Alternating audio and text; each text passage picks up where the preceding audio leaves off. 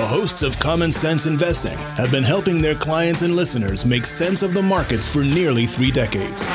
Using a conservative, diversified, value oriented approach to investing, they strive to make you a better educated, well informed investor. And now here's your host, Eric Wiedman. Well, thank you and welcome to this edition of Common Sense Investing. I'm your host, Eric Wiedman partner here at the XML Financial Group. As you probably have seen, the market is in rally mode. Last week, the Fed pulled out the bazooka and let loose with a multi trillion dollar stimulus package that's aimed at helping businesses, workers, and municipalities. And on top of that, Congress approved another relief package for small businesses and workers. It's signed, it's in place. It just hasn't fully worked its way through the economic and financial system yet. We're also seeing signs that the social distancing and the other measures we're taking, well, they're starting to work against the coronavirus, especially in places like New York. And there's even talk of getting things up and running again. We'll probably know more about that next week. Now, I could point to several wonky market measures that are saying to me that we've hit the bottom in the market. Things like the semiconductor index, the price of copper, the transports, I think the most bullish thing I see is the action the Fed is taking. Keep in mind that the Fed first cut rates on March 3rd, and that was just 9 days after the S&P hit its peak, just when it fell below the 10% correction mark. Then, on Sunday, March 15th, the Fed cut rates to zero as the S&P had fallen another 10% into bear market territory. Now, just to put these in these moves into perspective, the last time the S&P fell roughly 20% from its peak was on Christmas Eve 2018, and it took the Fed 7 months to cut interest rates. Now, a retest of the lows is certainly possible, but I really don't want to fight the Fed here, as the old saying goes. They're on track to expand their balance sheet to over $11 trillion, almost tripling it. And the M2 money supply growth is at the highest rate since World War II.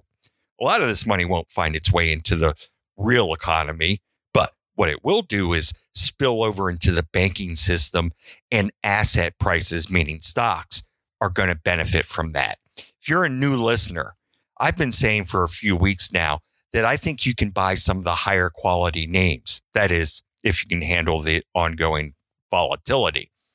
Something that I mentioned in the past, the past couple of shows that I was looking for was when upside volume overwhelmed the downside volume by 10 to 1 for a couple of days. You know what? We got that last week. I don't think you need to be in a rush here. I don't think the market is going to be hitting new highs anytime soon. That's going to take a while. But I think this is a great time to allocate longer term capital. If you're thinking of making some longer term investments, well, one way you might want to consider doing it is by doing some sort of dollar cost averaging. That's a strategy where you invest a set amount at a set time, regardless of what the market is doing. Instead of trying to guess what the market is going to do every day, which is darn near impossible, you're putting the same amount of money in, say, every month, just like you do with your 401ks or TSP if you're a federal employee. Basically, you're putting in a little bit at a time instead of all at once. Yes, there are going to be times when the market is up and you might be buying high, but then there's also going to be times when the market is down and you're buying low. The theory is you're going to end up with a reasonable average price for the shares that you've purchased. That's one strategy you might want to think about. So, the natural question is if I'm more optimistic now, where do I find value? I've been saying a good place to look has been in the healthcare sector, along with the financials and some tech names. Now, I'm changing this up a bit. Healthcare doesn't look as as attractive as it was. Most of the names have held in there pretty well. We've talked about uh, companies like Regeneron and Johnson and Johnson and Merck. They've they've held up. Some have done actually really well.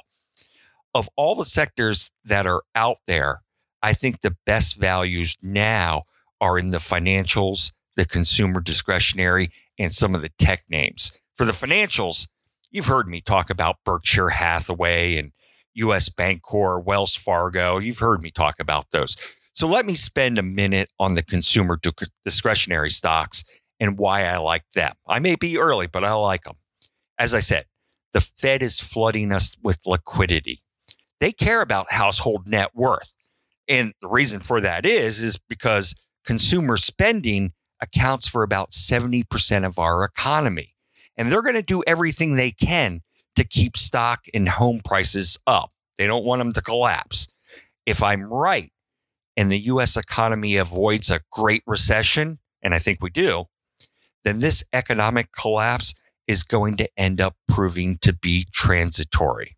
And as the government slowly reopens the economy, hopefully in early May, then the US consumer will come roaring back in the back half of the year. In the next couple of weeks, I'll talk about at least one of the stocks that I'm buying. I can't do it yet because I haven't bought all that I wanted for clients. This is really the time when you should look at your portfolio and think about rebalancing your asset allocation. Stocks have been hammered and that allocation may have gotten out of whack. Say you want 70% in stocks, 30% in income. You want that mix. Well, it may be the time to sell some bonds and buy stocks just to get it back into balance. I don't know, but you might want to look at something like that. Same thing with the stocks that you own. Maybe you don't own some of the highest quality businesses. Now might be the time to upgrade yourself or even do some swapping, meaning sell one stock and buying another that's very similar and lock in the losses. For example, if you own ExxonMobil and it's in your portfolio at a loss, well, maybe you sell it and buy another integrated oil company like a BP or a Chevron CVX. Hey, make lemonade out of lemons. If I can help, give me a call. The number is 571 261 7670. Once again, 571 261 7670. We'll put a plan together. Hopefully, if things do start to open back up, we'll do a couple events, hopefully in the early summer. Okay. Last week, I talked about supporting your local restaurants, and I gave you one of my go tos for carry out here in Leesburg, Virginia, and that was Melt. Someone sent me an email saying one of their favorites was Taco Bamba. So let's give them a shout out today. I've been to the one in Falls Church, and I tell you, I can testify it's some good stuff. They have locations in Virginia and DC, although I believe the DC location is shut down at the moment. But for you Virginia people, they have places or have locations in uh, Falls Church, Vienna, Springfield, and Fairfax. And they also have what they call drop zones.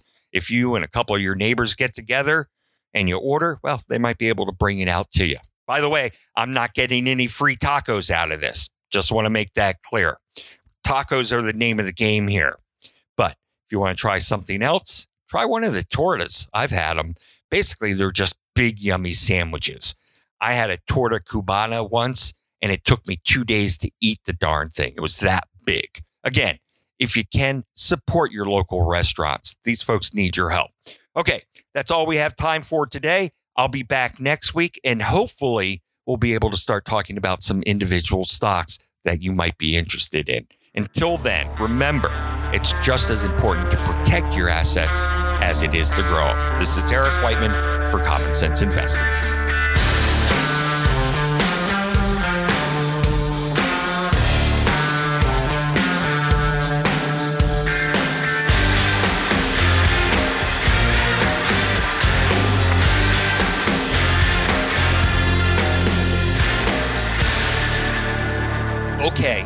You've listened to the show. Now it's time for the really good stuff. So listen up. It's the disclosures. The things I talk about during the show, well, they're just my opinion and are not necessarily those of the XML Financial Group. I typically own and trade the securities I talk about, both personally and for my clients, but not all of them. Employees of XML and our affiliate broker dealer may be trading and providing advice regarding the securities I mentioned to their clients as well. Don't construe this as personalized advice or solicitation to buy or sell a security. No, you need to consult with your own financial advisor to see if it's appropriate for you. It's also not a substitute for tax or legal advice. I'd suggest you get someone who's qualified in these areas so you can get the advice you deserve. When talking about asset allocation, diversification, rebalancing, they don't guarantee better results and they don't eliminate the risk of losses. In investing, there are no guarantees. Just because you use these strategies doesn't mean you'll outperform someone or something who doesn't. I like to make projections and other forward looking statements, which are just that opinions, and they're not actual results, and they're only valid at the time of this recording. Things change constantly. The XML Financial Group is a registered investment advisor, but being registered doesn't imply any level of skill or training.